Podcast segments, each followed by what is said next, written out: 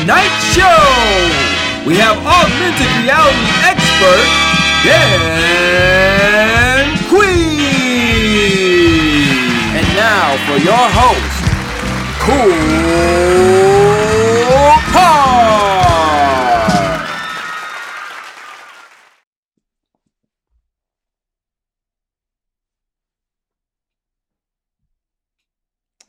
Welcome back, ladies and gentlemen. We are live once again. It is episode 183 of the Kicking It with Kool Kard show. I am your host, Kool Kard. If this is your first time joining in, I do invite you to subscribe, tell a friend, tell a friend, and everybody come back again so I can continue bringing you the great guests that I have on my show each and every week. We provide value, they provide the value. I just chime in with my little two cents, but they provide all the value, all the knowledge, all the cool stuff. And tonight, listen, this is gonna be amazing. If you know me, I love gadgets, I love technology, and tonight we are gonna be unveiling the wonderful world of augmented reality, exploring AI, and just talking to an expert about all the wonderful things that are coming. Hear me out, coming to us through AI, augmented reality, all the things that we fear. He might be able to bust some myths for us and tell us all the good uh, use purposes and all that good stuff. But tonight, Dan Cui is joining me, man. He is a he's a friend. He's a good friend that I've met long time a long time ago, and you're gonna see. You're gonna see. And, and if you've known me, you might have seen something that I've partake I partook in that he put me on to. So we're gonna see. Without further ado, let's go. Let me bring him in.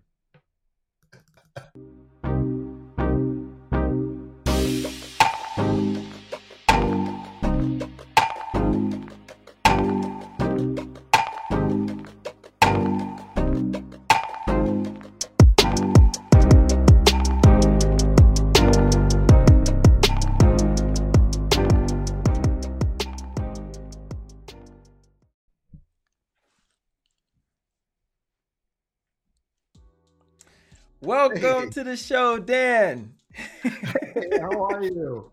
I am wonderful. I am wonderful, man. It is so good seeing you. It has been years. It's been a long time. You know, uh, it's been over. It's got to be over. Uh, you know, 20, over 13 years, maybe somewhere 13, around there. Yeah, it's probably been about 13 years. Definitely, definitely. And so, yeah, so we we got to tell everybody how we met. Huh? I have to start calling you old man. hey man, I'm a little seasoned. I am a little seasoned. you, yeah, yeah, you, you met me back when, but yeah, it's all good. We all get wiser. We're just getting better, right? right, that's right. Hey, I have to yeah. ask you this. I yeah. pray before each conversation. Are you okay with that? I'm fine with that. Go okay, right ahead. I have to ask because everybody's faith is not the same. All right. Yep. Heavenly Father, Lord Jesus, we just thank you for joining us together tonight. Just um, reuniting me and Dan, Dan and I, Heavenly Father, Lord Jesus, to have a great conversation about technology. Uh, one of the things we both love, Heavenly Father, Lord Jesus, we just thank you for allowing him to come on here and just share his knowledge and all of his experience with us, Heavenly Father. We just thank you for just allowing us to wake up each and every day, Heavenly Father, Lord Jesus. We just thank you for life, love, happiness the food on our table, the shoes on our feet, the clothes on our back, Lord Jesus, just for waking us up today. We just give you all the victory, all the glory, all the love, all the praise. In your name we pray. Amen. Amen. so let's let's start here. Before we introduce and, and tell everybody what you do, we have to we have to set the precedent that I met you over 10 years ago and I did yeah. a video for a mm-hmm. product that you were working on at that time or working with a product you line did. called My View. We we definitely have to let the viewer see the video. we, do. we do, and and it, what's interesting here is that um, this these are the predecessors or what originally be started the beginnings of augmented reality smart glasses um, and and Google Glass was born out of these, and I have a pair, and this is what we'll see you with a few minutes ago. But back then, these would give you like a 70 inch television on your face. You can plug it into your cell phone or whatever. But you know what? I'm going to let the video, I'm going to go, I'm going to tr- transition to the video here, and I'm going to let the video speak for itself so everybody can see you in your prime. Here we go. Let's go.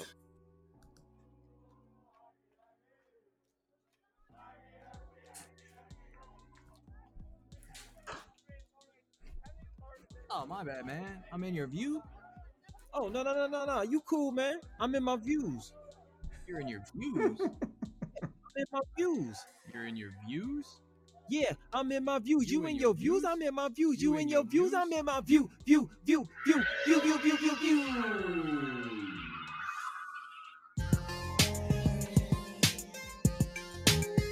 Yeah, I got my mind views on my face. Oh, goodness on my face. Say what? I got my mind, mind, I got my mind, I got my mind views on my face. Say what? You just plug it in your iPod and say, look what I got. It's like I got a movie screen sitting up on my eyes. I got my hands free. I can watch while I eat. You just plug this in your ear like you listen to a beat. When they see me on the plane, they be like, what's he doing? I got movies on my face. That is what I'm viewing. I got Eddie Murphy, Holy Man, Chris Tucker, Jackie Chan, Rush Hour 1, 2, and 3, even Martin. And don't worry about the view. You got front row seats because the screen is on you. Look at Hot Dog Dave. He got them too. I even got Speedy who watch the Scooby Now get your iPod. Now get your cell phone. Now get your camcorder. Now get your DVD player. Get your game system. Now get your iPod. Now get your cell phone. Now get your DVD player. Now plug it right in. You can watch it right then. Now plug it right in. You can watch it right then. Now plug it right in. You can watch it right then. Now plug it right in. You can watch it right then. If you still ain't got a clue,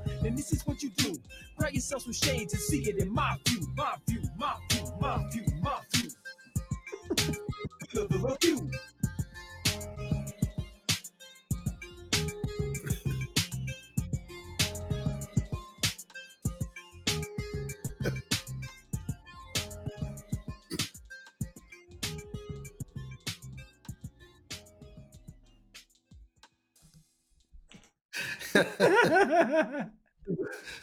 Is that good or what? oh, oh my god. That is Man, that brings back so many memories. I had so much fun making that video. But but what's crazy is I was a part of the beginning of where we are now and I didn't even know it. You were. You Yeah. were. We we we took that, and actually, the, the story is, is that uh, we Google Google announced Google Glass in 2008. Uh, I mean, that's when they released it, and we, of course, they were making noise about it uh, in 2007. So I started reaching out to Google, and I started talking to them about, hey, you know, Intel was an investor in our company, and we were saying, hey, we can take we can take an Intel chip and we can put it in here. And then we can use this new operating system called android. And we'll have wearable computing on our face and the, and the displays will be here and the camera will be here can see out. And um, so i started talking to google and it wasn't until uh, it wasn't until ces of 2012 that we actually announced our product um, and we showed it at, at, at um, at CES 2012. I think you have a video. Do you have a video of that? Yeah. Let me show you. Yep, Yeah. yep, I do. Here we go. show. What do I do? Well, we make uh, a wearable headset with integrated camera and viewer, but it's a smart device in that not only can you, oops, sorry, not only can you stream um, and record video locally, but you can also stream it to the web live uh, to a web portal that we also have where your friends, family, anyone you wish can view it, can communicate with you, and they can see exactly what you're doing. In fact, you can pop open a Street View, a map view, and they can see where you are, where you're traveling to on the map, and they see the video that you're streaming at the same time. So what's in here? So what is in here is this is a complete smart Android device. It's basically a complete tablet that's built into this device. So one of the things that you can do, for instance, if you'd like to if you'd like to browse the web, you can simply put this on and I'll put this on. You can put this in your pocket, get it out of the way. Then you can pull open your cell phone, and now you can use your cell phone to control our Android smart device, and I can completely see what's going on I can move, I can scroll the menu, I can browse the web, I can do emails, I can even play video games, except you don't want to play video games on the monocular. You'll want to take the device off and dock it with a large screen TV or a projector. And since it's an Android device with Android market enabled, you can download video games and anything and anything that's on the market, and you can play those. So the nice the nice thing about this whole concept is when you're alone, you can record video of what you're doing, or you can stream it to the web. When you get back to your room or with your friends, you can disconnect the smart controller. You can sit down, you can share your videos of the day, or you can do emails, browse the web, play video games, whatever you'd like to do with your friends. Took the whole concept. It, it, it's interesting because you know that was you know that was 2012, right? And so it was the world's first Android smart glasses for augmented reality. And shortly after we made that announcement, Google shows up at our doorstep and says, uh, you know what? We sort of copied your patents and we have this thing called Google Glass. It does what your thing does. What are we going to do about it? And the company who bought us, uh, which was Foxconn, um, and we we set up a whole new company for Foxconn to build this thing. Um, and if anybody who knows the name Foxconn knows that they make all the Apple products, um, iPhone, that sort of thing. Um, so essentially, Foxconn and Google cut a deal. Um, you can read about it on the internet, but they cut a deal. They sold all our patents to Google for Google Glass. And in return, Foxconn got rights to manufacture the first version of Google Glass.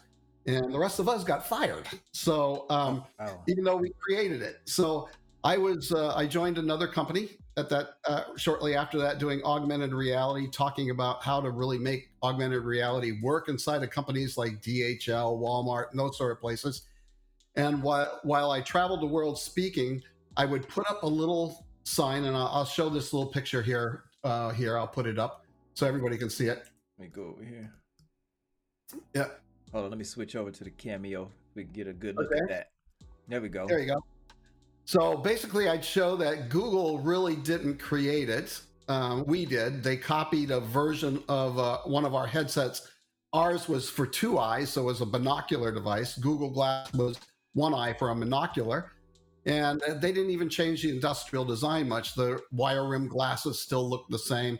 Um, so it was uh, it, it, was it was pretty interesting when I'd have these conversations with people uh, at various trade events and conferences and, and showed them sort of the history of where where Google Glass got its beginnings from. Mm. So you guys were, I mean, wow. You man, you were ahead of your time doing the my view dance. right? oh man, yeah. I hey, and I appreciate that opportunity because I'm telling you, I I love gadgets. I had a YouTube show uh doing tech reviews for years, and like yeah, so that was right up my alley. That, that yeah. really made my that really made my year. I have fun doing that. You know, it was really creative, and I had so much fun showing that to all sorts of people.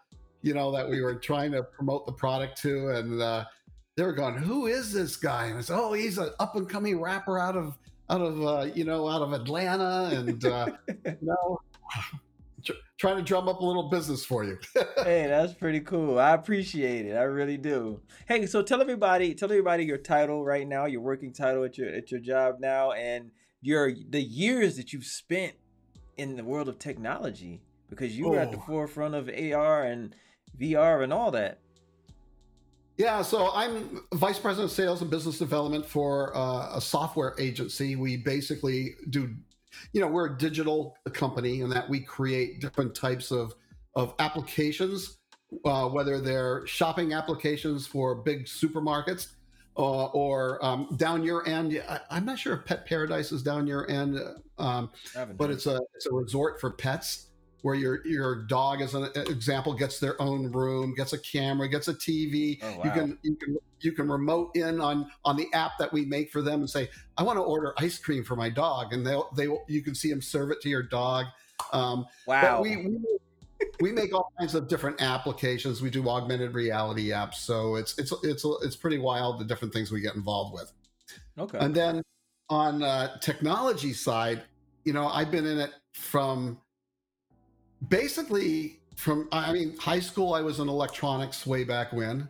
I went in the Air Force and spent my time working on uh, electronic systems on aircraft. And then, it, and it's quite funny. I then got into. Um, I, I, got a call one day uh, when I was working on base, and and uh, the guy says, "Hey, this is Commander so and so. Do you uh, do you know me?" And I go, "How would I know a commander in the Navy? I'm in the Air Force." And he said, "Well, I hang out with some of your friends." And I go, "Really?" he said, Yeah, we, we go scuba diving together. And he said, I run a, a community project. I need an electronics guy. Do you want to come and help? And I said, What kind of projects? And, and he said, We look for shipwrecks. I said, What? you know, so uh, so I said, Yeah, I'll help. So a couple weeks later, I'm sitting and doing my work in my office, and, and all of a sudden I get a, a nasty phone call from the commander who told me to get my butt down to his office in a hurry. So I, I, I run down to the run down to his office. I go, yes, sir. What do you need? And he goes, um, what the hell did you do? I said, what do you mean? And he goes, you got orders to go work for the Navy for two weeks. oh wow! So every every summer for two weeks, I would go to the Navy and I would work, look uh, for shipwrecks, uh, historical shipwrecks of, you know, uh, just to catalog them, and I do that with the Navy. And when I got out, he and I started a business out in San Francisco, and we looked for shipwrecks for commercial use. We did all sorts of things. We were the first company to do an electronic underwater survey of the BART tunnel uh, underneath San Francisco Harbor. Mm-hmm. Um, we we did all sorts of crazy things. So it was pretty wild. So did you create some type of device to look for the shipwrecks, or you had to program something, or what? So there's a couple things there. One, there was a thing called uh, side scan sonar, which was the best unit in the world was actually made here in New Hampshire, um, and um, and we would use that gentleman's side scan sonar systems, which were very expensive at the time. Uh, today, there are they're nickel and dimes at the store, right? You can buy these units at any marine store, but uh, back then they were super expensive, created very very high resolution images uh, what was considered high resolution at the time, and we tow them behind the boat, and we would look uh, create a drawing of what was down below, mm-hmm. and you would survey that way. And then there was also other types of things, magnetometers, um, bottom profile profilers. But one of the things you'll find interesting is that there was no such thing as cell phones back then, and there was no such thing as GPS. So when we were doing the BART uh, survey, we had what we called Loran. You probably never even heard of that, but it was the way uh, boaters uh, navigated. And um, we were so close to the shore, we needed a way to be able to say whether we were on top of the tunnel or not. So I built a laser system and I actually shot a laser beam out into the water so that it, it would show up on the boat and I could see how far off the, the ruler we w- were from the from the center line of the tunnel based on where the laser light was hitting. And so, wow. but that was because we had no GPS. We had to, you know, we had to do something, you know, that was creative. Right. And how how many ships did you find? And what was like the coolest uh, discovery? The um, well, we actually, uh, well, we think we never were able to excavate or do anything because it was a, a national park. Um, but we think we found a, a, Spanish galleon out in California off of Point Reyes uh, shards of pottery from from different Chinese dynasties kept washing ashore. And when we did our sonar survey, we we painted a really nice picture of a wreck down there. But because it was in a national park, they wouldn't let us do any any work on it. Um, wouldn't let us dig or anything else. It, it would, the permits would take too long. Right. The other some other cool things that we did was uh, we we would look for um, brand new fishing boats that would sink coming out of the Columbia River. Um, the the, top, the the water there is so rough. Sometimes the boats capsize, and so we we get called out to um, to survey uh, survey and try to find those. One of the coolest wrecks I was on though was the uh, boat that went down and uh, ship that went down. I, I think it was 19, 1907, um, and it was called the SS Republic and supposedly it was loaded with with three million dollars of gold American Eagles, which at the time we were tr- doing a survey, uh, that would be equivalent to about fifty million dollars um, in just coin value. That doesn't count the condition of the coin and what it what it, the value would be because of the condition of the coin. And I actually have a video if you want to see that. I have a short Let's- video. Let's on that. go. Let me go to Cameo. Yeah, and this is uh this is an old video, and it's on. We were on CBS uh, for this, and you'll see. Uh, I'll, of course, I'll be a lot younger then, but you'll see uh, what was going on. So they're unloading the sonar. Some of the side scan sonar technology Reviewing the that, pictures. uh, is relatively new to the market. And that's a picture of the Republic right there. She is in remarkable condition, considering she's been down for 70 years. How many people are going to be involved in the salvage? Um, probably between 50 and 60 people when we get to the salvage. And are they all going to? wow. Yeah. So so it was uh you know we used paper back then. That was paper coming out of the machine. You know instead of a instead of a, a, a LCD screen or something, we had to had to use thermal paper that printed the image of what So you were looking at. So that just printed the the image of of the the area of the wreck, correct? So you couldn't look at like details or anything like that. Yeah, the problem with that was you had after a day of survey, you would have all these rolls of paper that you had to look through and open them up, unroll them, and try to find what you were looking at and the marks that you made, and it was it was quite a task um, to So- uh, keep all the papers. What on that on that drawing or graph made you see? Well, what indicated that it could possibly be a wreck? What what you were looking at? So it actually looked like a ship laying on its side. So you Oh, actually okay. saw you actually saw what looked like a ship and and the towers coming off of the ship. And of course, it was laying on its side, so you had a you had a shadow or echo coming off of that. Um, but you could you could pretty much tell it was a ship. I mean, there was nothing else that big down there, right? Right. Because the ship Okay. was a few hundreds of feet long. And how deep? That one, uh, surprisingly, that was in pretty shallow water. It was about 250 feet of water, somewhere in there. So they were able to recover like the coins and all that. No, because the ship had been down there for so long and it was laying on its side. And when it hit on its side, everything sort of collapsed inward. Mhm. And so the the safe uh, where the gold would have been stored was lying at the bottom of all the wreckage. And so Mhm. for the, the two weeks we were supposed to be out there, that cost $2 million to do the survey just to be out there. Wow. So um, you can imagine how much it would cost if you actually tried to excavate and pull off all the broken pieces of the ship and and go down and then try to get inside to find something, which you really don't want to do with divers when a collapsed shipwreck. You know, so right. um, we actually had to turn around and come back fairly early because um, the uh, refrigerator broke and all the food got spoiled and uh, we had nothing to eat for a few days. So we decided time to go back. oh man. How? Where? wh- What ocean was that in? that was off the coast of Massachusetts, about, uh, I think it was about 50, 60 miles offshore. So it wasn't that far. and no one's ever so with all these cranes and all that stuff now like nobody could go out there and set up shop and put a crane down there and drag that stuff up I'm, I'm I'm sure they could now or something, but still, you know, it's um, you know, shipwrecks when they're underwater and they're all broken apart and they're rusted and things are just breaking apart as soon as you grab on onto them. It's it's not a good thing. okay so it's dangerous pretty much Yeah, it's it's very dangerous, okay. very dangerous. wow that's that's a man you've done some cool stuff but I'm, that's not even a half i'm sure because you told me you you're skydiving you're scuba diving you're doing all these crazy things you're alligator hunting you're ghost hunting talk about that yeah, so the ghost hunting part, it, it, it was pretty wild. Um, it, it actually started from an, an old girlfriend from high school. She gave me a call and she said, uh, Dan, I have this friend.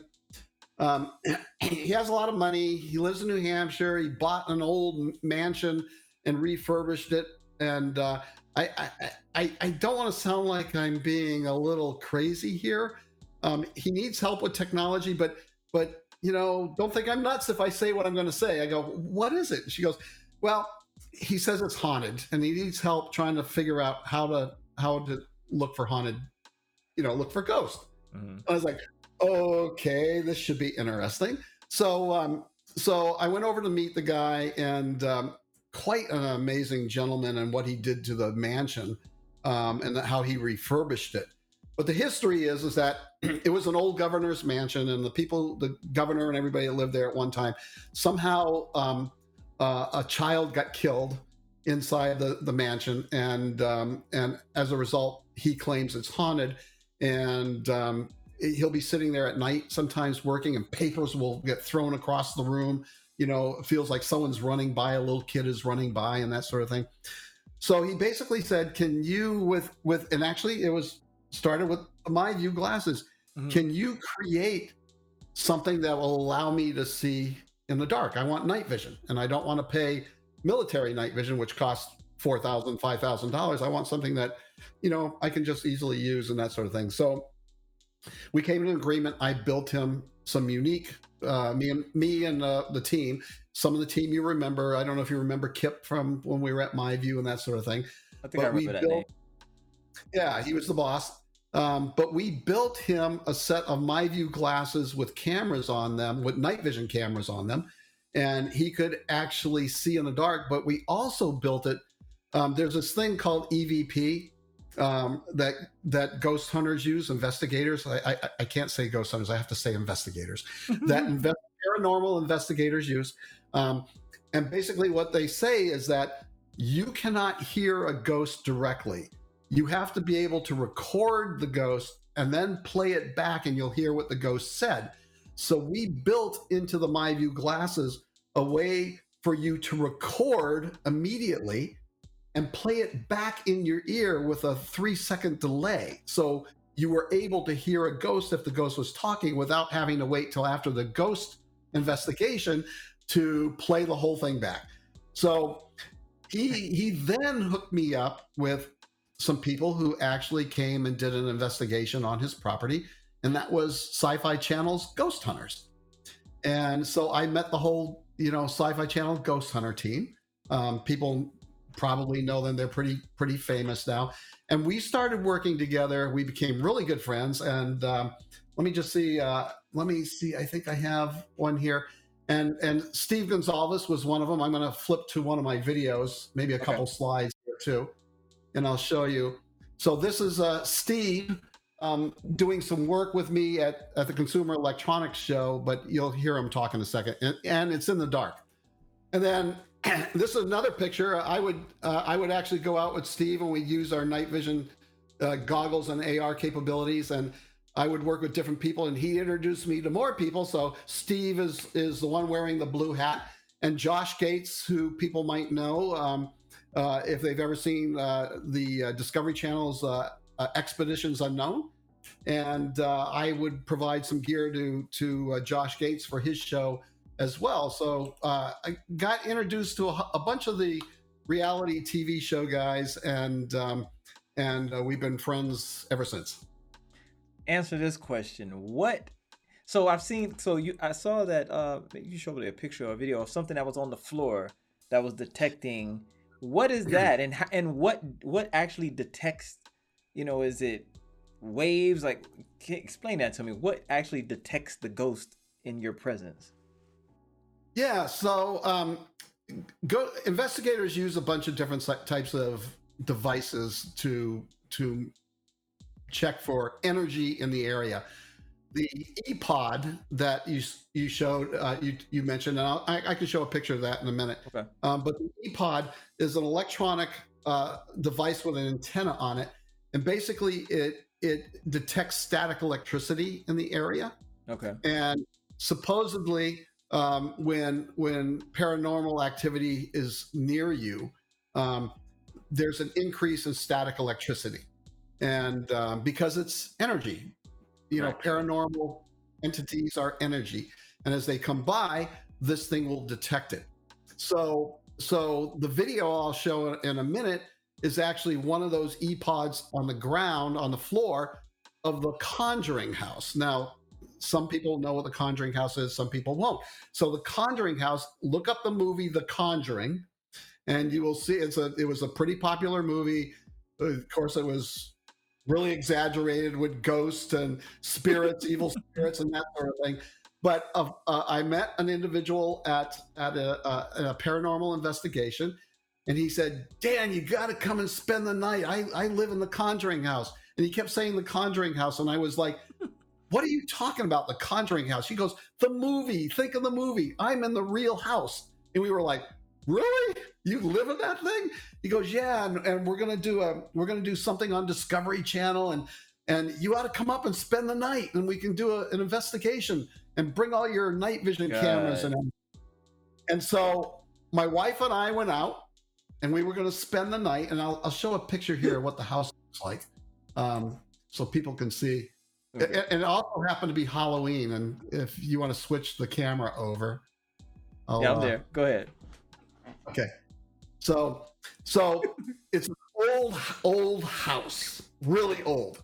And uh, it was Halloween, and uh, the night we, uh, you know, Halloween week, the night we went up. So I'm I'm having a little fun with the skeletons he puts on the outside. I'm you know walking around the house, but the house is really it's old, it's ancient. I I think the thing was built in the 1700s or something.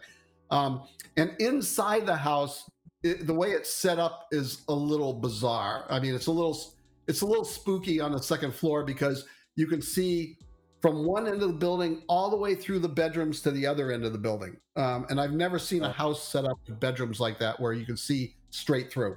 Um, and so, so the video I'm going to show here in a second is of it's of the uh, that E pod on the floor and the um, all night long none of the none of the e pods in the house had made an alarm at all. They were all completely silent.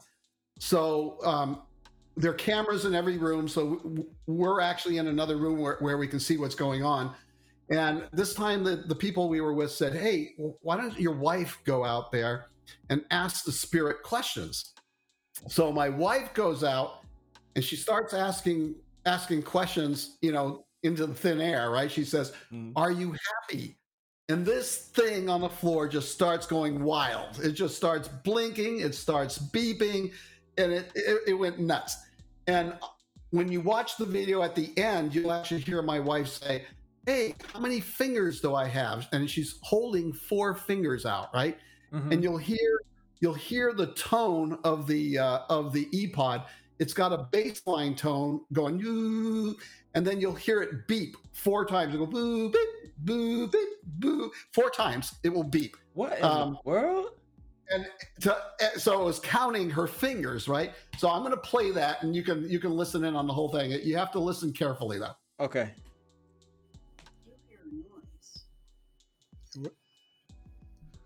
Can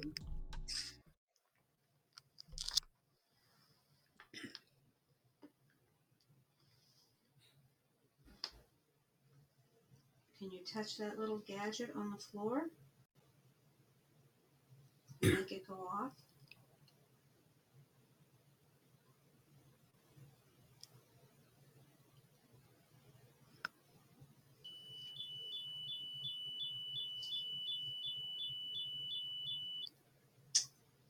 Thank you. I heard that. Are you happy?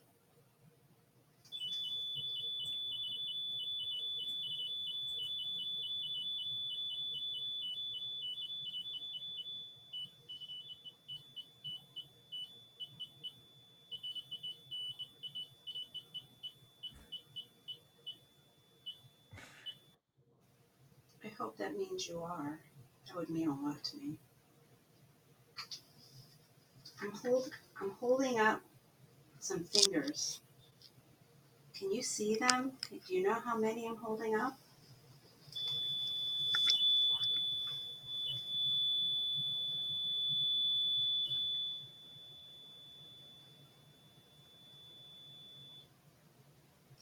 Good. Thank you for answering. I was wondering if you could see me.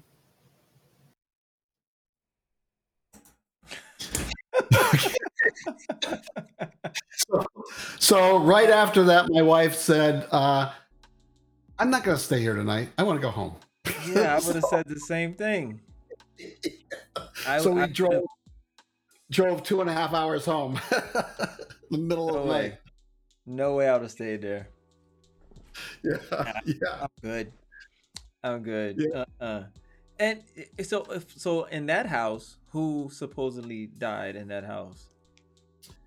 So there's been, you know, there's there was this family that lived there in the 70s, and I think that's what the movie was about. But I think it was 74 or something. But was about um, it was about how the um, um, you know there. I, I don't know if there was actual possession or or if there was just a lot of um, activity and and the kids and family got spooked out of the house.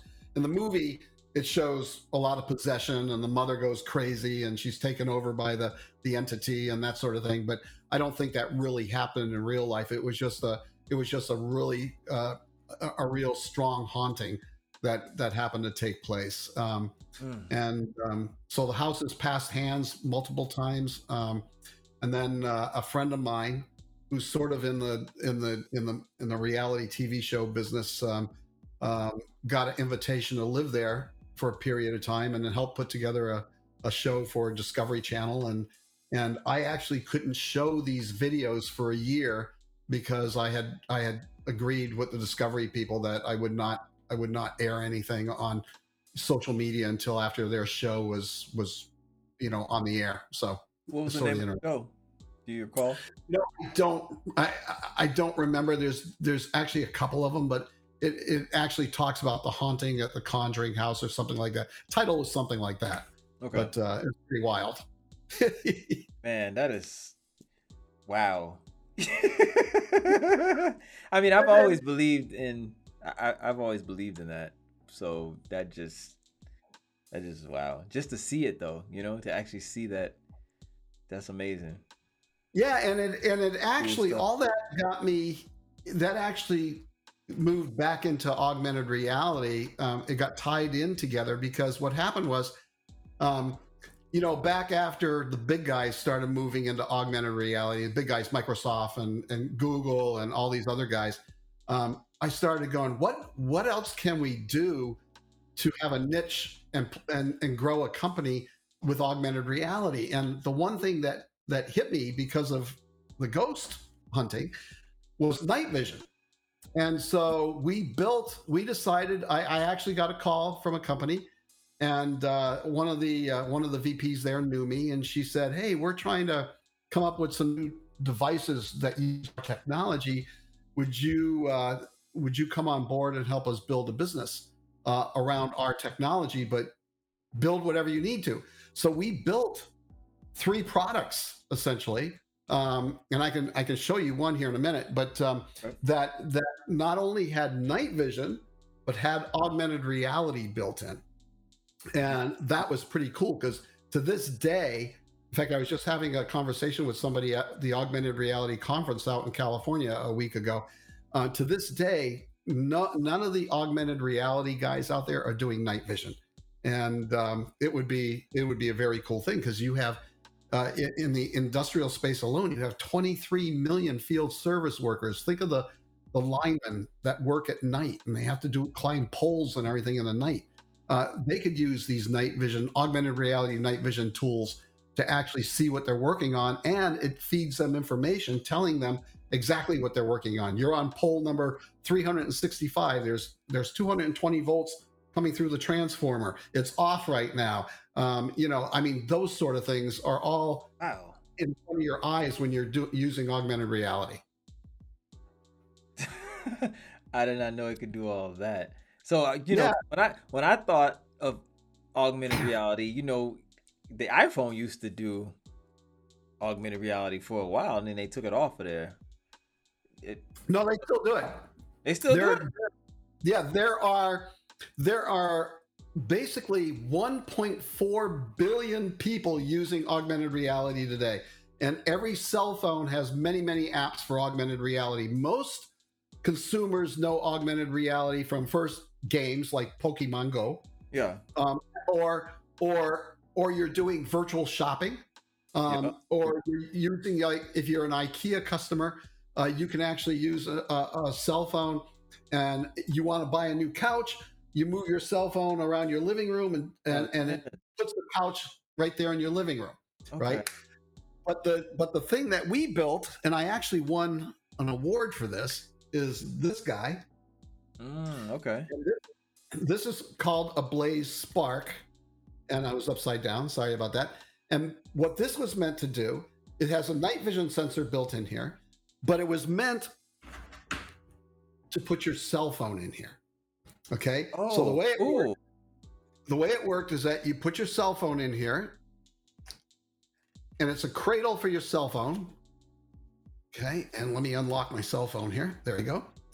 And so your cell phone's in there operating but now your cell phone just got turned into a night vision camera what real night vision. And so when i turn this on let me turn it on here. When i turn it on it's going to it's going to load an app and let me just let me uh, see if the app comes on. Okay, so now, so now there's night vision. In fact, if I let me just, let me kill it, it- this one's black and white. I'll show you another one which is color in a, in a few minutes. But let me turn Okay. the lights off. So now now it's dark in here, and you can see this thing sees me perfectly. Okay, Wow. I'll turn the lights back on here. Now, what was cool about this device, and this is why we won CES awards. Do you remember the app called Periscope? Yeah. um, social app where it allowed Yeah. you to see people streaming video anywhere in the world. yeah. And you went to a little map and you could pick them and say, I want to see what you're doing in Spain, right? So we built an app like that for this. So while you're walking around at night streaming whatever you're streaming, people around the world could be watching you and they could be talking to you in the dark. And and you could be telling them, yeah, I'm I'm I'm here in the dark right now. I'm I'm doing this and and uh oh, hold on, let me just get this back here. And um and you could have a conversation and you could show them the fun you were having. But we also built AR for Facebook. You had to opt in, you had to agree to it. So I since since the app is no longer working, it's this thing is no longer being sold. I, I have to use a picture, but here's a picture of a Mhm. friend. Okay. And if she if she was walking by me and it was a dark, this would see her and pull up her whole Facebook profile oh, automatically. wow. So so here here Uh, we are. I'm gonna put it. I'm gonna put the camera here. I'm gonna pull up her picture, and then you tell me you'll be able to see what it does. See, it just pulled up her.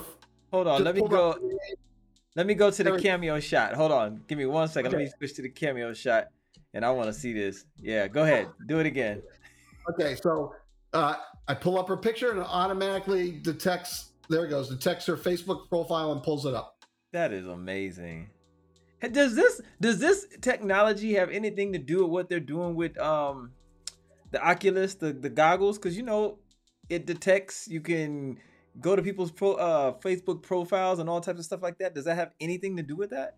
Or did they use some of that technology? Um, I'm not sure if they do or I mean they could they could use their own facial recognition. They could use their own profile. Um, uh, you know, all that stuff is possible. Okay. um, because the, the the software has gotten pretty sophisticated today, um, and and you know um, looking at people's faces and as long as you have a profile of them someplace, it, it's pretty easy for the system to actually go in and say, yeah, it's eh, yep, I know this person, and pull up the information. So yeah, it's possible. Technology is amazing. Man, you have been a part. You've been a part of some cool stuff, some really cool stuff. I can't wait to see what else you got in store. Like, what do you? What are you currently working on now? Because I know you got. So there is well, first off, there's um, well, there's a whole bunch of things. So Okay. obviously, the company I'm working with now, we do we do software apps and those sort of things, right? okay. Um, but I still, because of the business I've been and I still get a lot of people that call me and ask me to help. So I, I, I can't say I can't tell you, can't. the names and everything, but, but there's a there's a thing going on now where the you've heard about all the government stuff going on about UAPs, which is or UFOs, Mhm. and they now call them UAPs. Um, and there's a bunch of work being done to actually try to to capture more images of these sort of things. So I, I actually am working with some folks to help them potentially build some new systems that are inexpensive that can record images uh, day or night uh, of these of these things that they're seeing and document those. Um, so that that would be a pretty cool little project. I can't. Also doing some, also doing some other work on um, with with AI um, for recognition of um, animals, not not people, but using AI to recognize different types of animals. Um, so you know, it, it, it would be sort of cool to do that. I, you know, a good a good example would be, you know, I, I told you about um, the the pet resort. Um, imagine if you're an owner and you want to know when your dog runs from inside the building and goes to the swimming pool and goes swimming. So you want to know when it comes out. So if you had cameras set up that actually recognize animals and and did facial recognition of the dogs, um, you can notify the owner that in fact your dog just went out for a swim, and then you could see your dog swimming. Oh my god, this stuff is getting crazy. yeah, and then you know, and then you, you start talking about AI being added to all this stuff, and it just ratchets it up uh, a, a notch even further. That so okay, so that's a good segue to okay. A lot of myths out there about AI destroying humanity, uh, security risk. What what is your take on all of that? So do you feel like it can present security risk, national security risks, uh, just for people in general? What are some good? We well we know the the use. You know, it's it's it's a tough thing to say, right? I mean, there's a, there's a lot of a lot of people out there a lot smarter than me that are that have already put down their their two cents worth on on the subject. Um, it- it- look, any technology can be dangerous, right? Just like what I showed you a minute ago with the the facial recognition and the, the Facebook thing. Um, uh, that could be used in the wrong way if somebody really wanted it to be. Um, AI is like that too. Um, can AI get out of control? Uh, again, you know, I'm not I'm not an engineer.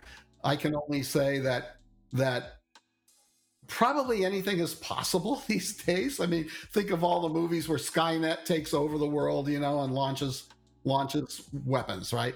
Mhm. Uh, who knows? Um, but the stuff is pretty powerful, and building upon the models, the learning models that they build on, can make it pretty powerful. And how does one limit that? So, you know, like Chat GPT. If you look at Chat GPT today, which does a lot of cool things, um, I mean, I use it almost every day for some things.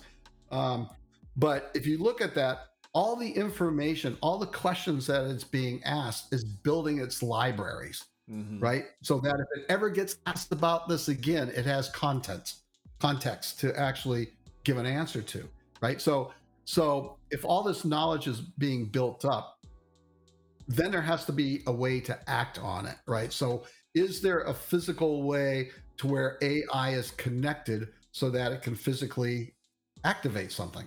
Um, I'm sure there is. I mean, there's AI built in a lot of different things, especially on the on on the um, uh, manufacturing side of the house. Um, but will it ever ratchet up farther than that? I mean, you heard the um, a week ago. You heard the the story about the the, the Air Force simulation that um, that supposedly killed the drone operator because he wouldn't allow the drone to make a kill, right? And of course, the Air Force then ca- you didn't hear that. Mm-mm. Oh, look it up. It was all over the news a week or so ago. Um, it was it at first they said a drone operator died due to AI taking control of the drone and coming back to kill him because he wouldn't give the drone permission to take out the bad guys. So the drone tried to find a creative way to get around killing the bad guy. So he figured the drone figured that the only way to kill the bad guy was to kill the operator to get permission to kill the, the bad guy. so yeah, and then the Air Force obviously immediately denied it, and there was all this hoopla around it. It turned out it was a simulation, and, and uh, apparently the Air Force actually denied that that scenario ever took place, but it's out there. You can read about it. Um, but those are the those are the sort of things that you you, you know people could worry about, right? Is Right. is it possible that a, that AI makes a logical choice in its mind to do something when it has control of something like a drone in order to do something that's not right? Um, and and I don't know, I I don't know, but I do think, you know, uh, here in, in the United States, I know there's a lot of talk about uh, about limiting, um, um, you know, AI.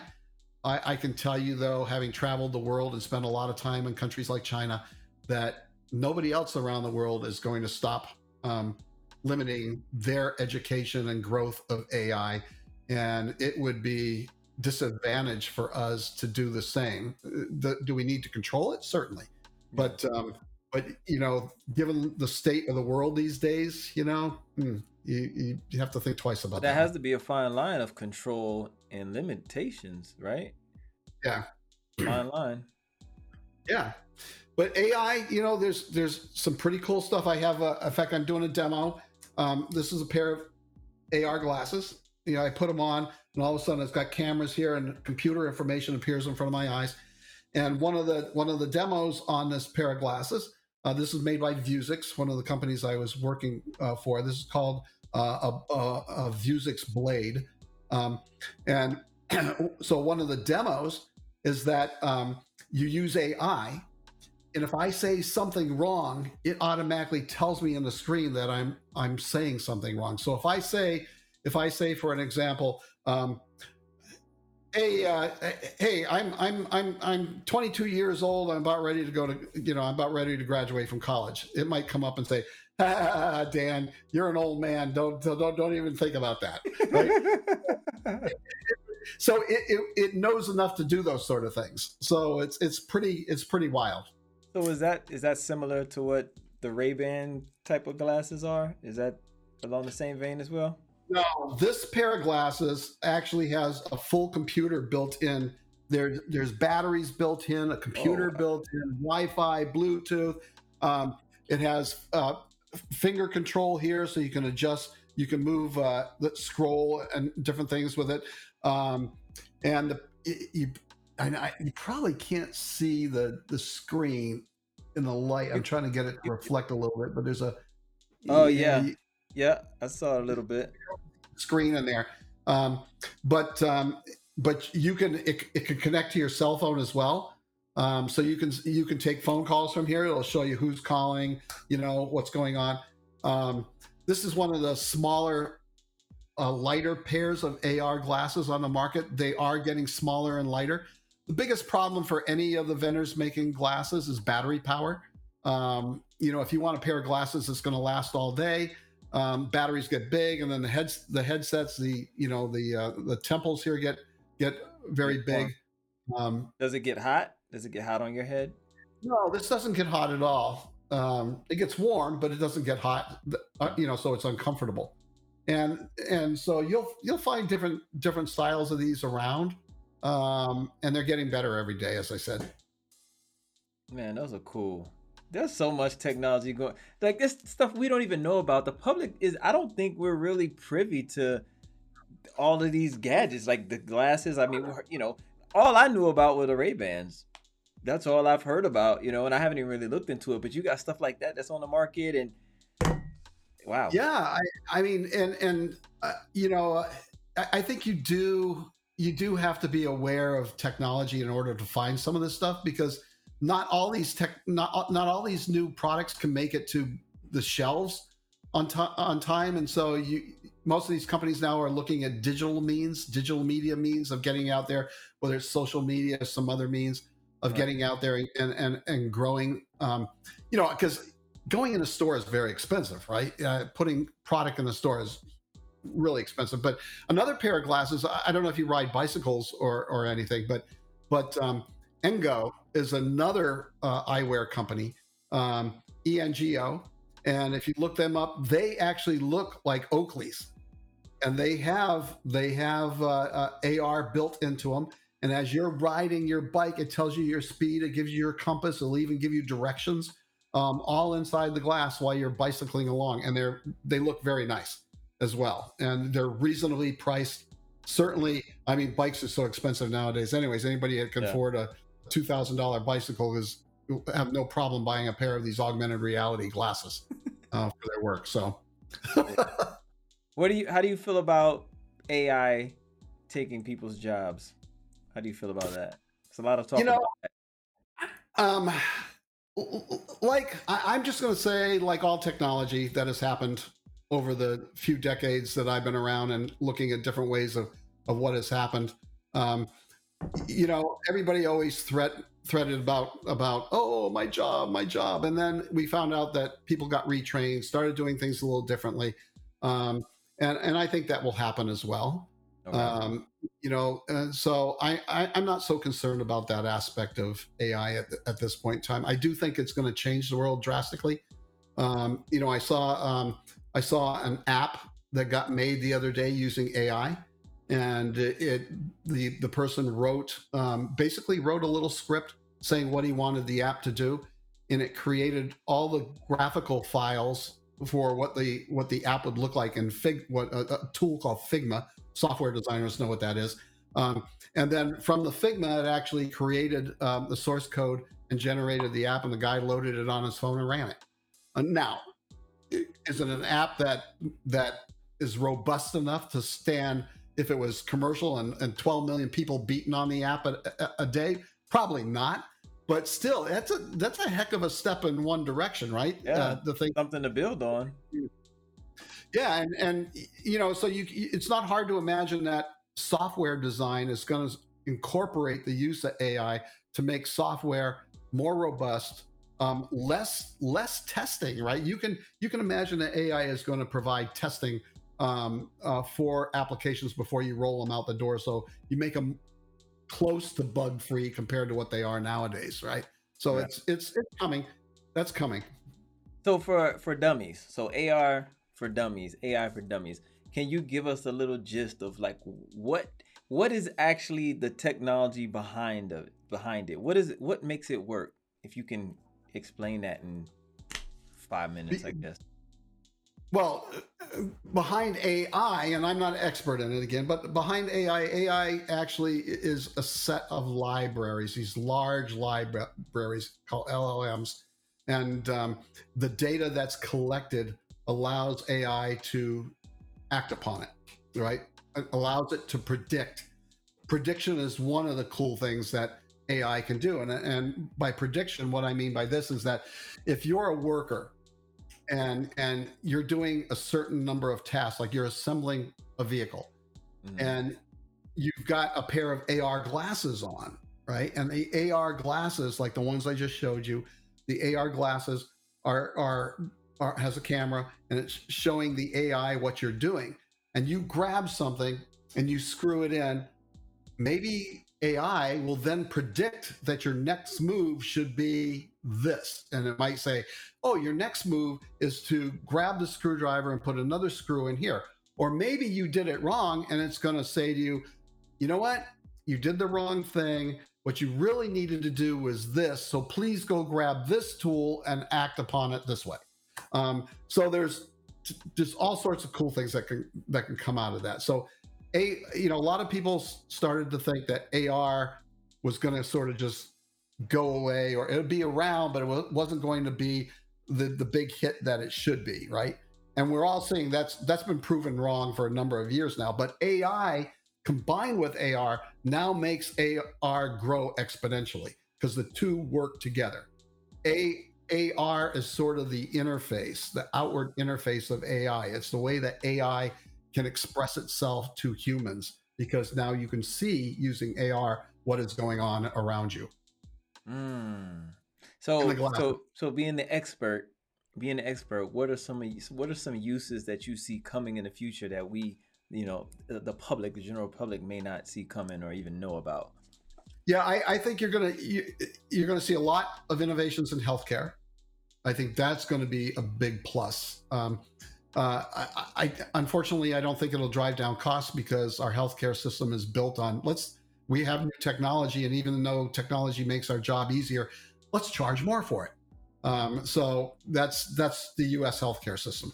Um, but we're already seeing some cool stuff in the healthcare world um, using AI um, uh, capabilities.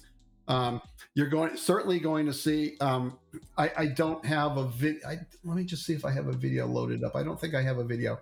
Um, no, uh, but my son works for an AI company, and they build an application. And you take your your cell phone, and if you hover over food, it not only tells you everything that's on your plate, but it tells you how many calories are in each one. and if you if you took a spoonful of sugar and dropped it on the plate, it would tell you that you just added sugar to your meal and that is adding extra calories to your thing. So imagine, imagine now that it can actually tell you, hey, you know, you're not eating right. You know, you're too fat. You got to do this. Right? Um, so your car, car is another good example. I mean, you're already a lot of cars are already driverless, right? You can buy a Ford F-150 now, brand new, and you can completely let go of the steering wheel and it'll go down the road for you. Um, you know, so that's that's even going to be more enhanced with AI as we go. So almost, you know, I, I think when you talk about AI and AR, I, I really believe that whatever you can imagine, you can do. That is crazy. What about the metaverse? How do you feel about the metaverse? Ah, the metaverse. So everybody after the after the crypto fiasco, everybody said the metaverse is dead. and and you know what? Um, certain parts of it may have died, but the the the president of Epic Games uh, a couple of weeks ago made a statement. If the metaverse is dead, how come I have 600 million people on my using the our metaverse daily? 600 million people, right? So is the metaverse dead? No, I don't think it is. It's it, but people certainly marketeers are going to pull back. Um, they certainly are going to rephrase what the metaverse is. They're going to put it in different different uh, uh, a different viewpoint under a different layer of light, and um, they'll come back at it with with another sense of what you can do. It look, Nike's made a fortune in the in in the metaverse selling selling um, Nike wear to avatars uh, Yep. for all your for all the kids out there, right? And then, oh, by the way, you want your avatars dressed this way, and you want to do the same thing. Push a button, we'll send it to your house, and it just costs you a hundred bucks. Um, so yeah, they made a lot of money. I met I met a guy from a sporting goods shop at a conference, and we were talking about the metaverse and and you know um, the different the different worlds that exist. And he said, "Yeah, we just we just spent two million dollars on property in the metaverse." And I go, "What?" And he's, "Yeah, we we bought a parcel." I said, "What for?" And he goes, "Well, everybody else is doing it." And I go, "Well, you're a sporting goods company. Are you going to start selling in there? What are you going to do?" "Oh, we haven't decided yet, but we decided we better do it just because everybody else was." So you know, it, it's a little wild. Now, now Web three is coming. You know, which the metaverse is partially based on decentralized data. Um, I it's that's gotten a little bit more quiet since the the crypto thing as well, but it is coming. There are there are web browsers that you can download that are Web three based, which means that you own your data, and it also means that that um, companies need to find different ways of engaging you as a consumer because now you own your data in that world, in, in the world of Web three, and you you know when you go to a website companies don't automatically gain all your data. You have to give they have to give you something in return to get data, uh, and that's the concept of Web three. Um, and so that's why you see you see companies doing all sorts of AR uh, things to entice people to come and reward them for for um, for participating. Um, I think it, one of the one of the one of the uh, the um, beer companies actually created a rewards program where they're they're actually giving out points for every buy that you make of a beer product of theirs, and then you, those points can be turned in for money or prizes or whatever, right? So it's that reward. They're pl- getting ready for Web three where you own the data and they don't. So your data, your information, right? Is that what you're talking My about? when you say personal you own your information. Huh? My personal information. You know, Okay. like right now, Amazon owns you, Facebook owns you. You know, every site you go to that you want to do something on, they own you because you click on the button, you provide them that information. And that's why all your your when you go to a web browser and you open up a page, all of a sudden all these ads pop up and they're specific to things that you were looking Yeah. for previously. Yeah. Right. That that doesn't exist in the world of web three because you own the data. Now, are these browsers that you speak of public already? That those Web three browsers that you can use? Yeah, yeah, you can you can go out and um, uh, download some of those browsers. Um, the um, uh, uh, hold on, what what's the um, write Oh, this down. ho- um, web? Hold on, let me do it. I, I, sh- I should know this um, off the top of my he- head, but uh, but it, um, Brave.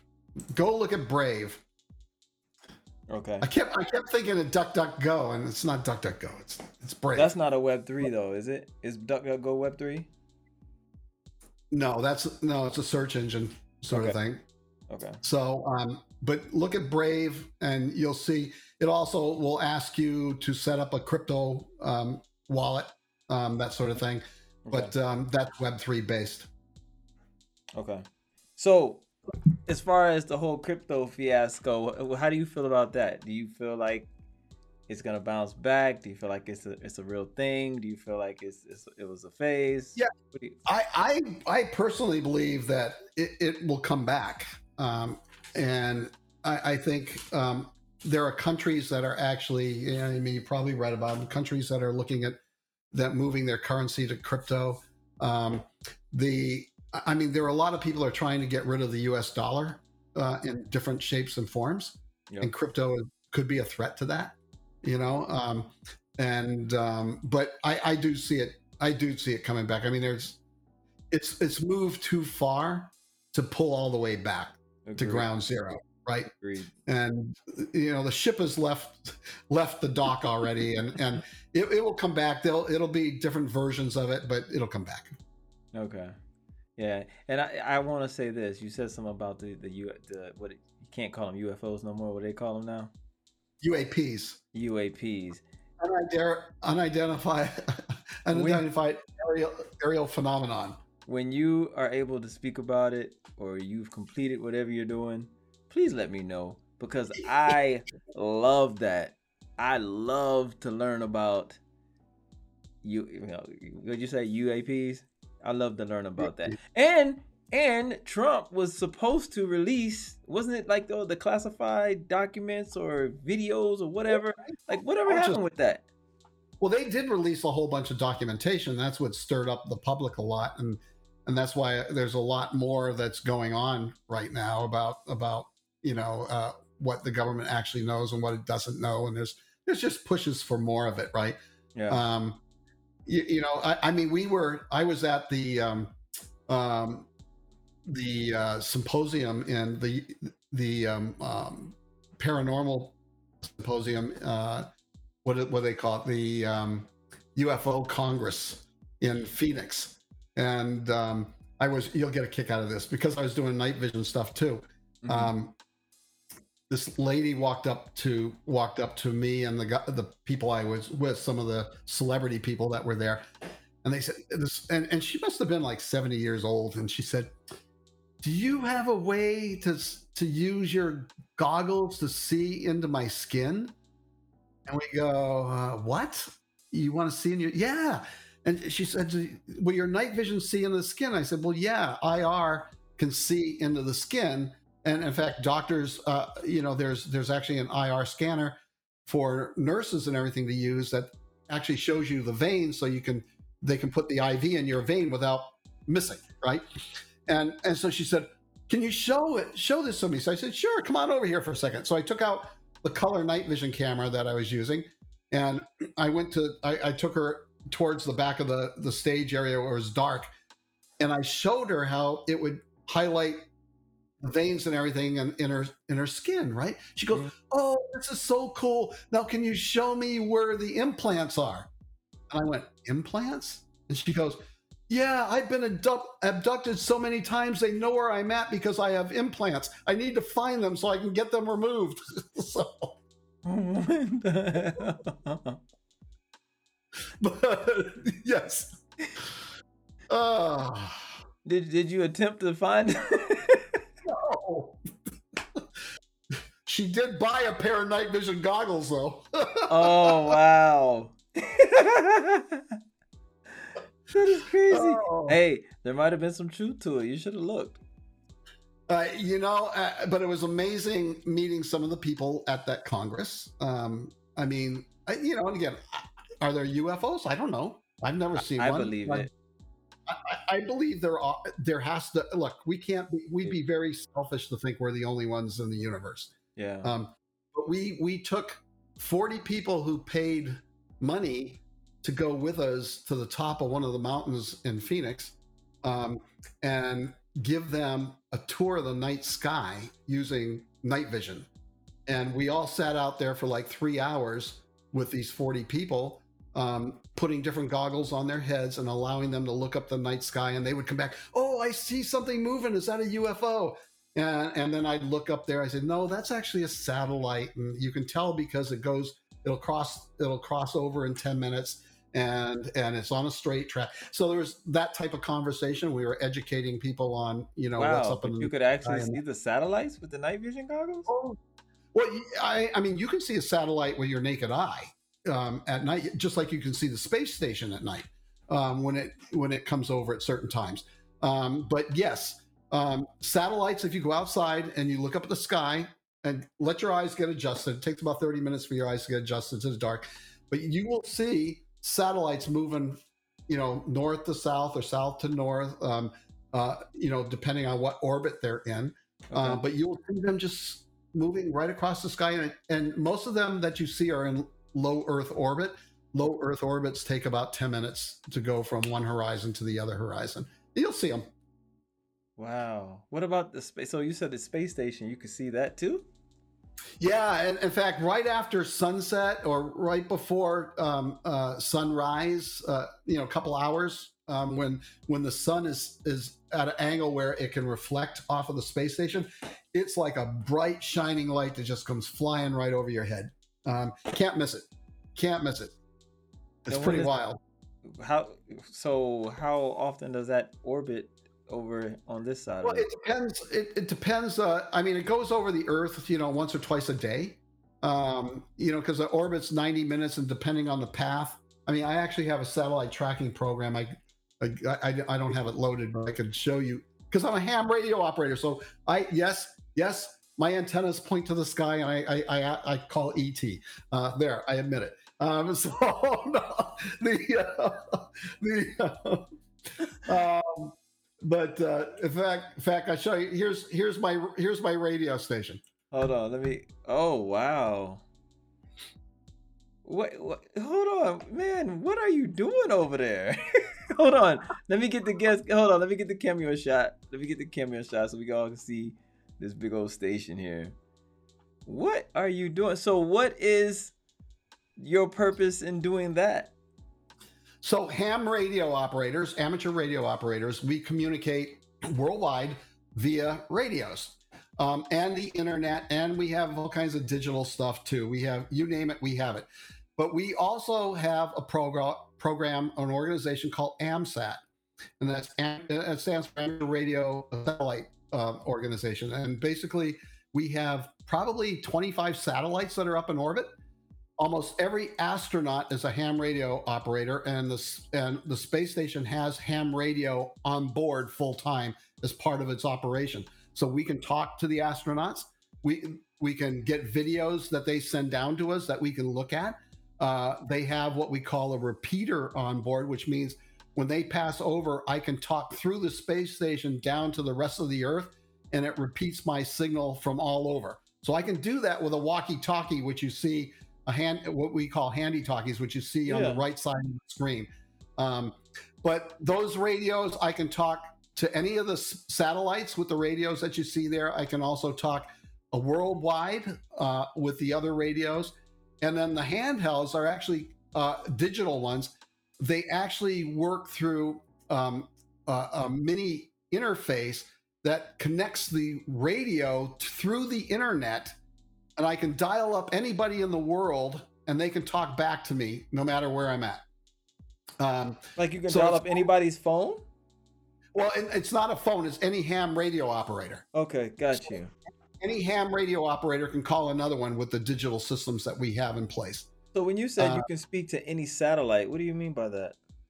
So we have any satellite that we have that's operational that the ham radio world has put up. So we have like 25 satellites that are up in orbit right now, Mhm. and um, and you can look it up as AMSAT A M S A T dot org. Okay. Um, and if you look them up, you'll see all the satellites we have. You'll see the space. Talk about the space station, um, all the different things that that uh, that ham radio operators have access to. And what is the purpose? What is your your organization's purpose? What do you what do you guys do? So ham ham radio was originally founded two years ago, back in the I don't know 30s, 40s, somewhere in there. I don't know. Was originally founded to promote the use of radio communications. When radio radio was first coming out, an organization was formed to help grow the use of wireless communication. So ham radio has always been uh, when it when it finally got authorized by the U.S. government uh, um, under the FCC, got organized as a hobby only. You cannot use it for business communication. However, ham radio operators are the guys that man all the police stations, the emergency um, control centers, um, fire departments, uh, military. When when other forms of communication go out, as you've probably seen on many movies, um, ham radio operators are there to to set up radios and operate because we're the only ones that can uh, because we're so flexible. So, good example 9 11. When 9 11 happened, um, all the cellular communication and two way radios were knocked out in New York City. If it wasn't for the thousands of ham radio operators that set up all their radios around New York City, there would have been no communication in New York City uh, during 9 11. Um, so, all the radios got set up for that. Uh, hurricanes, lots of times, we're the only means of communications in major disaster areas. Um, so that's why every state has ham radio operators operating in their emergency centers during disasters. How did you become involved with uh, that? So years ago, when I used to, when I was a kid working on radar systems on on ships at sea, um, one of the radio operators said to me, he goes, um, "Hey, when you gonna, you know, you do this commercially. When you gonna get your ham radio license? Because almost all ship operators, uh, radio operators, are ham radio operators too." Um, and I said, "Hey, you know, I don't want to learn the Morse code. And, he, and so he he gave me a bunch of tapes, tapes, you know, cassette tapes. Mhm. Yes, that's old and gone with. So, but he gave me a bunch of cassette tapes and said, "Here, go learn the Morse code." And so I did. I spent a few weeks learning the Morse code, and and I went down because I was in electronics and I had a commercial FCC license. I went down and took the ham radio license test, and I passed. Um, and then uh, I kept going back till I got the highest that you can get uh, for a license in ham radio. And I started talking to people all over the world. And I've talked to the Mir space station when it was up.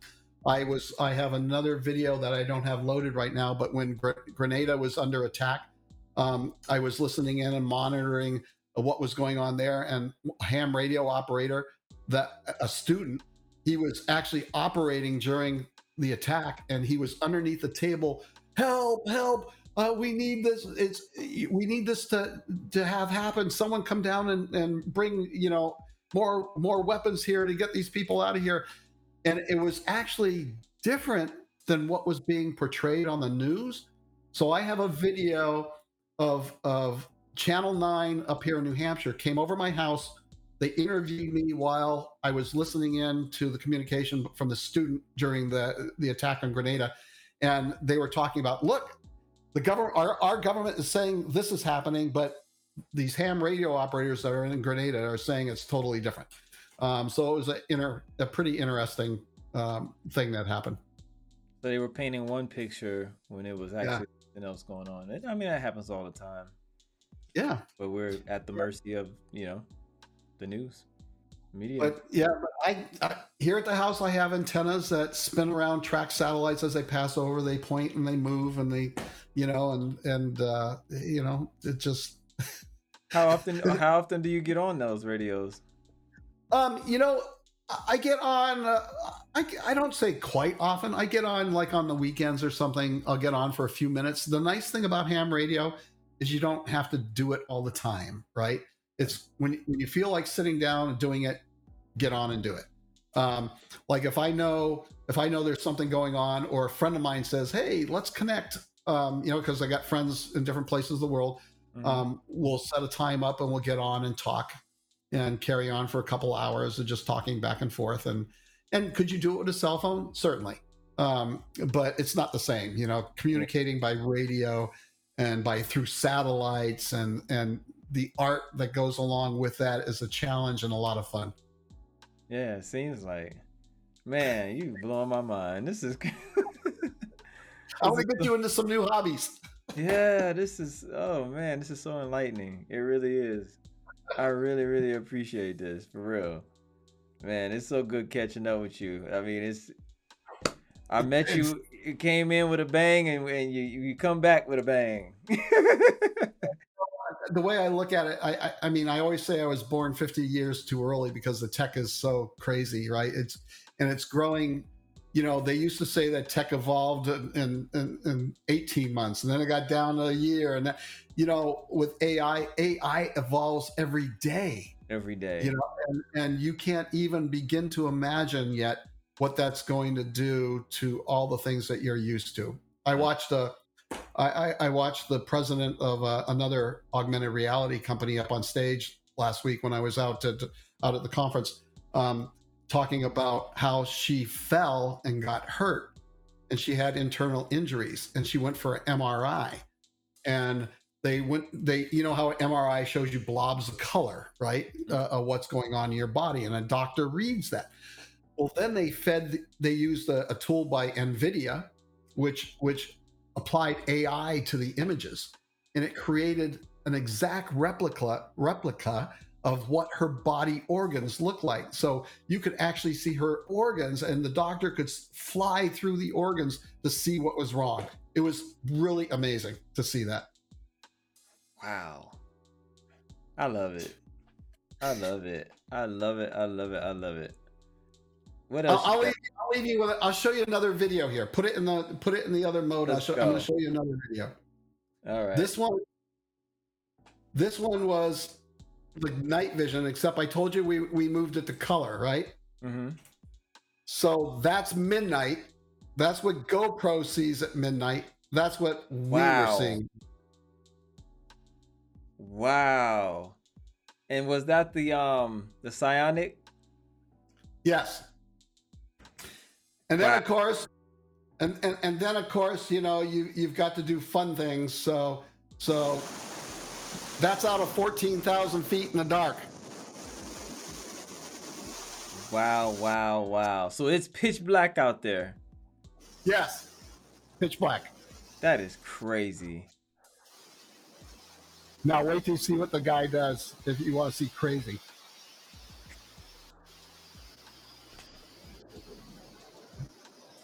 He is heads down, spinning 365 degrees in a circle in the dark. Oh heck no. but he can see though because he has the night vision on. Is that correct? Well, he doesn't have night vision on, but he can see the ground. Oh heck no. There you go. Mm-mm. That's too much for me. That's too much for me. Oh my god. Hey, before we get out of here, talk about your podcast. We we didn't speak about your podcast, Spatial Perspectives Podcast. Tell everybody Yeah, so the- the podcast, and I actually got a little behind on it. You know how tough it is to get people to to line up and everything. Um, yeah. So it was about interviewing technologists about what was going on in in the world of technology. So I had a bunch of um, you know people on um, that are movers and, and shakers in the world. Uh, there was the contact lens augmented reality guys who actually just got bought up. Um, but uh, that was pretty cool. Um, you know, so uh, it, it, it's all about it's all about trying to um, introduce technology to the normal everyday folks that are out there in a way that they'll understand it and not be afraid of it. So that's what it was about. Okay. Yeah, when you get back up and going, please let me know so I can I will. get a new I will. Yeah. Man, you're amazing. You're amazing, Dan. Well, thank you. It's it, you know it's it's all about toys. He who dies with the most toys wins. Definitely about the toys. I love where tech is going. This is man, I'm, I'm my mind. Uh, so many. I learned so much tonight. This is crazy. I love it. I love it. I love it. I love it, man. Thank you so much for coming on. It's good catching up with you. I'm so glad I was able to uh, reconnect wait, with wait too long. I mean, God, you know, uh, we'll have to do it again, and uh, I'll have maybe I'll have you on on my show. We'll do Hey. that. Bring me on. We'll chat it up. Bring me on. Let's do it. All right. Let's do it. It'll be fun. Yes. I can't wait. Hey, well, listen, we'll go ahead and get out of here. I appreciate it. Make sure everyone to follow Dan Instagram. It's on his lower third right there. Um, amazing guy. If you watched it, listen, if you if you're just tuning in and you missed this, please go back and watch the replay. He's amazing. He's he does so many things. Man, I'm blown away. Yeah. Thank you. Thank you. Thank you. Thank you so much for coming on here and just sharing the platform. Oh, it- it- it's a pleasure. Glad glad to catch up with you again. Absolutely, absolutely. Hey guys, you know where I'm at every Tuesday night, 10 p.m. Eastern Standard Time, right here, kicking it with somebody cool like Dan Cui. Man, we are out of here, y'all. Peace and love. Thank you guys for tuning in. Make sure you tell a friend, tell a friend, subscribe, all that good stuff. See you next time. We are out.